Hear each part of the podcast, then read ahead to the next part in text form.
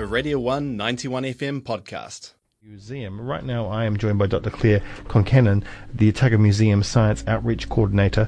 Uh, we're talking about science journeys, our changing, uh, changing climate. Morena to you. Morena Jamie. How are we today? Yeah, good, thanks. Marvelous, marvelous. Right, we live in a world of uh, multimedia information coming from all angles. Uh, information uh, that's mm, you know it doesn't equal truth, and uh, too much can equal burnout. These are some of the biggest challenges when facing the tackling of climate change. Uh, and I guess um, one thing you want to do with this project is put out the right information and, and some good information.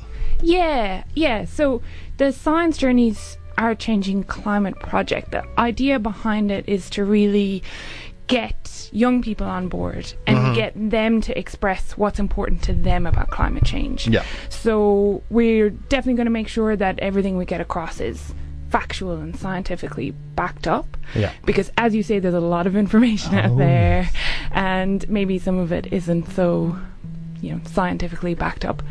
But the key idea behind the project is that the the team that will recruit, the team that will get on board, are going to be the main drivers of the idea. Like, what do they want people to know about climate change? Um, wh- how, what do they feel is the most important thing? So, get a group together and help them to design an exhibit that goes into the museum. So it's a pretty exciting project. I'm really excited to like get stuck in and start working and hear from teenagers like hear from the youth of today who who you see taking this really active role you know really stepping up and saying this isn't good enough we need to do something Yeah. i want to hear from them what they want to say and help them to to say it Yes, of course, we've seen the uh, climate strikes. yeah coming up Yeah. 27th of september is the next one i think another yeah. one, and we've seen a couple already, and happening all around the world. Um, so they know what's going on. Yeah. Um, you know these kids, and and, and they're anxious. You know, they're they're, they're um, and I guess one of the things they're most anxious about is seeing their um, the adults around them. yeah this kind of You know, apathy like continuing business Mm. as usual as the house is on fire which is the the analogy the very true Yeah. analogy i think yeah Um, so I mean, and of course they'll be looking at it in a different light, and they'll be thinking about it in different ways that we aren't necessarily thinking. They'll be worried about things, uh, th- different things that we might not be worried about. as well. Exactly, exactly. And that's why I think it's really important to get their perspective. You know, Yeah. They are going to be. It's a cliche, but they are the future leaders. They're Yeah. the people who are going to be implementing the policy and dealing with this mess Yeah. in a couple of years. And so I think it's just really important right now to give a space where they can express exactly how they think and what the key messages for them are. Yes. Yes. So um, how do? So what are you going to be doing? How? What if you have an influx of like a thousand people that want to do this with you? Oh, that would be amazing. We'd figure something out. so at the moment, we're just kind of putting the call outs. Um, so we're looking for any young people around Dunedin who are interested in climate change and who would like to work with us to put an exhibit together. And so they can contact me on my email. So claire.concannon at otagomuseum.nz but we'll share that around i'm sure so that we can get it out there. Yeah. um and yeah they can just let me know like if they're interested i want to hear from them and we'll get them on board. The idea is that we're going to bring them into the museum and we'll do different workshops so they'll see the space that they're going to put the exhibit in and then we'll work through the process of like design you know kind of coming up with a story what are the key topics that we want to tell in the exhibit how we want to tell them whether that's through images or video or objects or different things like that Yeah. so yeah Uh, is there also going to be an educational role from you to the teenagers? Well, yeah, I suppose I see myself more there as kind of the the coordinator. So we have a really close relationship in the Otago Museum with a lot of different climate change scientists, and so I would see my role as a facilitator. So if some of the group are interested in a particular aspect of climate change, that I'd be able to introduce them to somebody who could talk in further detail about mm. that. Mm. So we've had a really um, success- successful traveling exhibit about climate change called Far From Frozen. And so there's a lot of information in there, and a lot of different scientists in the University of Otago and across New Zealand contributed to that. And so it's great to be able to call on them, the, these people that who are actually there doing the research. hmm Great, because I mean, of course, we all know that CO two is going. Oh, sorry, we don't all know. we all know CO two is going up. We all know we have cows that fart. Uh, You know, but we don't. You know, the science behind it is quite complicated. Well, it is. It is. And I think that's one of the major challenges, you know, when you look back. Like, my background would have initially been science, and then I've moved into science communication. And and done so at a time where this this trying to communicate the complexity of climate change and the urgency of climate change while at the same time trying not to overwhelm everybody just seems to be mm. a major difficulty. Yes. and so so part of this project as well will be i suppose the bit that i'll be contributing is more about how we can communicate you know how we can break down these complex ideas about climate change into simple messages that then we communicate Yeah, because you do have a hard job because there's a lot of misinformation out there. There is, yeah. There's a huge amount of misinformation, and there's a huge amount of information that can be taken and kind of skewed slightly. So, one of the things that um, is actually tied in with this project that I'm really excited about is I'm going to be on a, a scientific expedition on this massive ship called the JOIDES Resolution, and I'll be there as their science communicator, and they are looking at paleoclimate, and this is one of the things when I go out with the the Far From Frozen traveling exhibit that we have, and I have conversations with people at you know community events or A and P shows, and they say, well.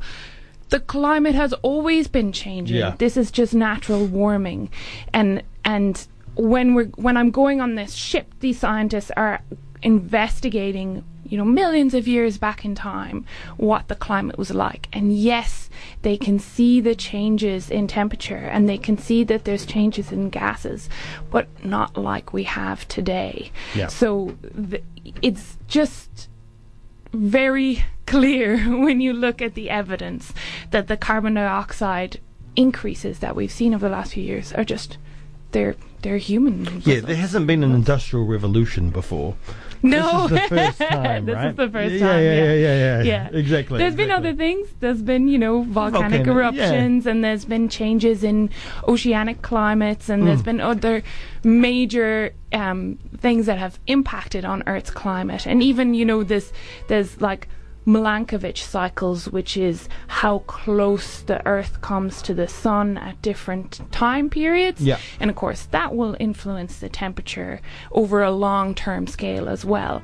But all of these things taken into account, it still doesn't me- match up. It, you know, when Yeah. you look at that graph and you see the amount of carbon dioxide that's gone into the atmosphere, it's us. It's definitely us. It's without a doubt us. Um, yeah, so you're going on the, the ship, the uh, JOIDES Re- Resolution, that's been out there doing work for, for a long time now. yeah, I think like yeah. uh, 37 years or so. Yeah, it's um, it's just seems to be the most incredible piece of scientific equipment. This boat, um, although I was supposed to go on this trip last year, and then I couldn't go because the propellers broke. So, okay, yeah. but Right. probably probably good for them to you know replace the propellers before we go off because the boat is going to go into the middle of, Of- the yeah. South Pacific, like pretty much. Uh, very close to to Point Nemo, which is this point in the middle of the ocean where you are the furthest. away from Yeah, yeah, yeah, yeah, from any other kind of um, I don't know inhabitant. Maybe close to somebody else on a boat, but actual village or house. You're the furthest away you can be on planet Earth. And without a propeller. Is it an old Cook Strait ferry or something?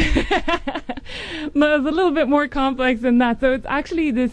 It's so it's part of the International Ocean Discovery Program. So there's loads of different countries have kind of collaborated together to to to work on this IODP International Ocean Discovery Program, and the idea is to go and find out more about the oceans. Uh, how they do that is that they drill sediment cores. Now, when when people say drilling into the bottom of the sea, sometimes people get a little bit concerned. Um, but these are small cores. Yeah. Um, I don't know how big that is in diameter. Well, people can't see it on the radio. I know. anyway. I'm holding it up. I'm trying to estimate. how- I'm terrible with distances. I need Oh, a ruler. oh, oh, you want me? No, I can it's like that. a coffee cup lid yeah, size. Yeah, good, good. Um, and so what they do with the ship is they drill. They've got this big drill rig on the deck, and this drills down and takes out a sediment core.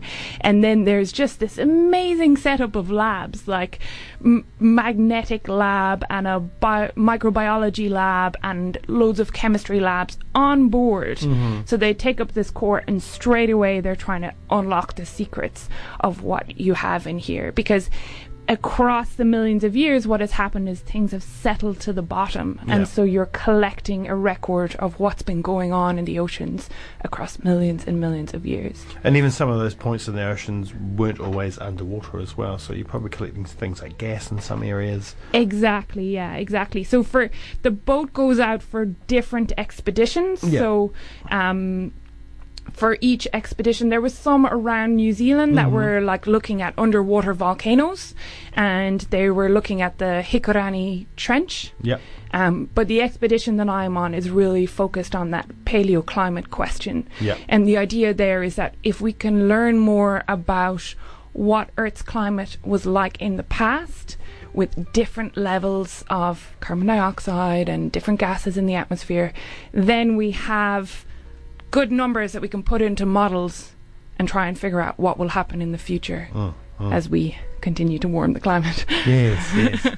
I mean, and mean, that's that in itself is so complicated because how do you know what kind of um, species you have producing what kind of gases themselves, and um, what was the plant life like at the time? So, how much oxygen are they emitting after sucking in carbon? You've got so many massive questions even with that. Yeah, it's I didn't really know a lot about seabed core Yeah. sediments before I applied to be the onboard outreach officer. um, but since ex- accepting the role, I have learned a lot, and it is incredible the amount of information that they can get from this Yeah. like coffee cup diameter tube of sediments.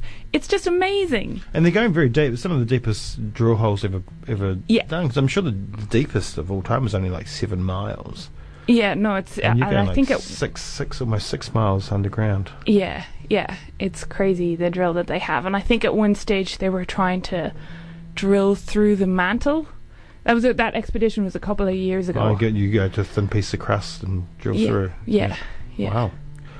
That's crazy in itself. I, bet that scares me a little bit. Actually, it's drilling through the mantle. Who Yeah. knows what's going to come up? It could be some kind of creature living under there that's going to take over the world. I don't know.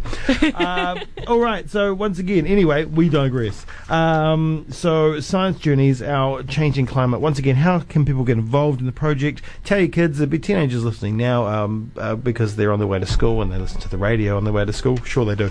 Uh, but I'm sure. Are you looking just for school students? You're looking like for first year students at university as well. 18 year old, 19 year olds from uni. Yeah, yeah. If there's first year students that are interested, they can definitely they should hit me up Yeah. if they're keen. Get get in touch. Um, so the best way is. Oh, sorry. Um, the You put her off.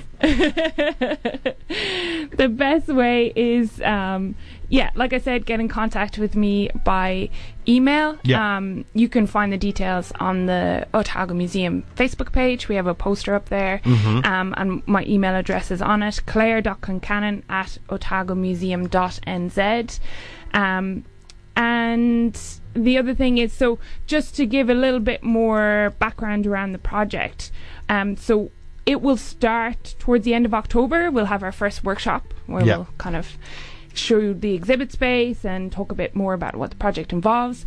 But we are aiming to have the exhibit ready for next July, so July 2020 during the International Science Festival. Um, so the project will basically run from October through to July, although we'll take a break, bit of a break across summer. The summer break. Of Oh, course. yeah. Of course. I've realised nothing happens during the summer break, so it's time to kick back. So right. Exactly. Exactly. A whole roll on summer. yeah. All right. uh, Well, thank you so much for coming in this morning. It's been a pleasure having you here. Oh, thank you so much for having me. Have yourself a wonderful day, and hopefully you get inundated uh, with little teenagers Fingers crossed. freaking you out. Uh, Yes. yeah. Get but in they know- touch. they know what's going on. I tell you. Yeah, that's we it. could learn a thing or two from them. All right. Thank you very much. That was a Radio 1 91 FM podcast. You can find more at r1.co.nz or wherever quality content is found.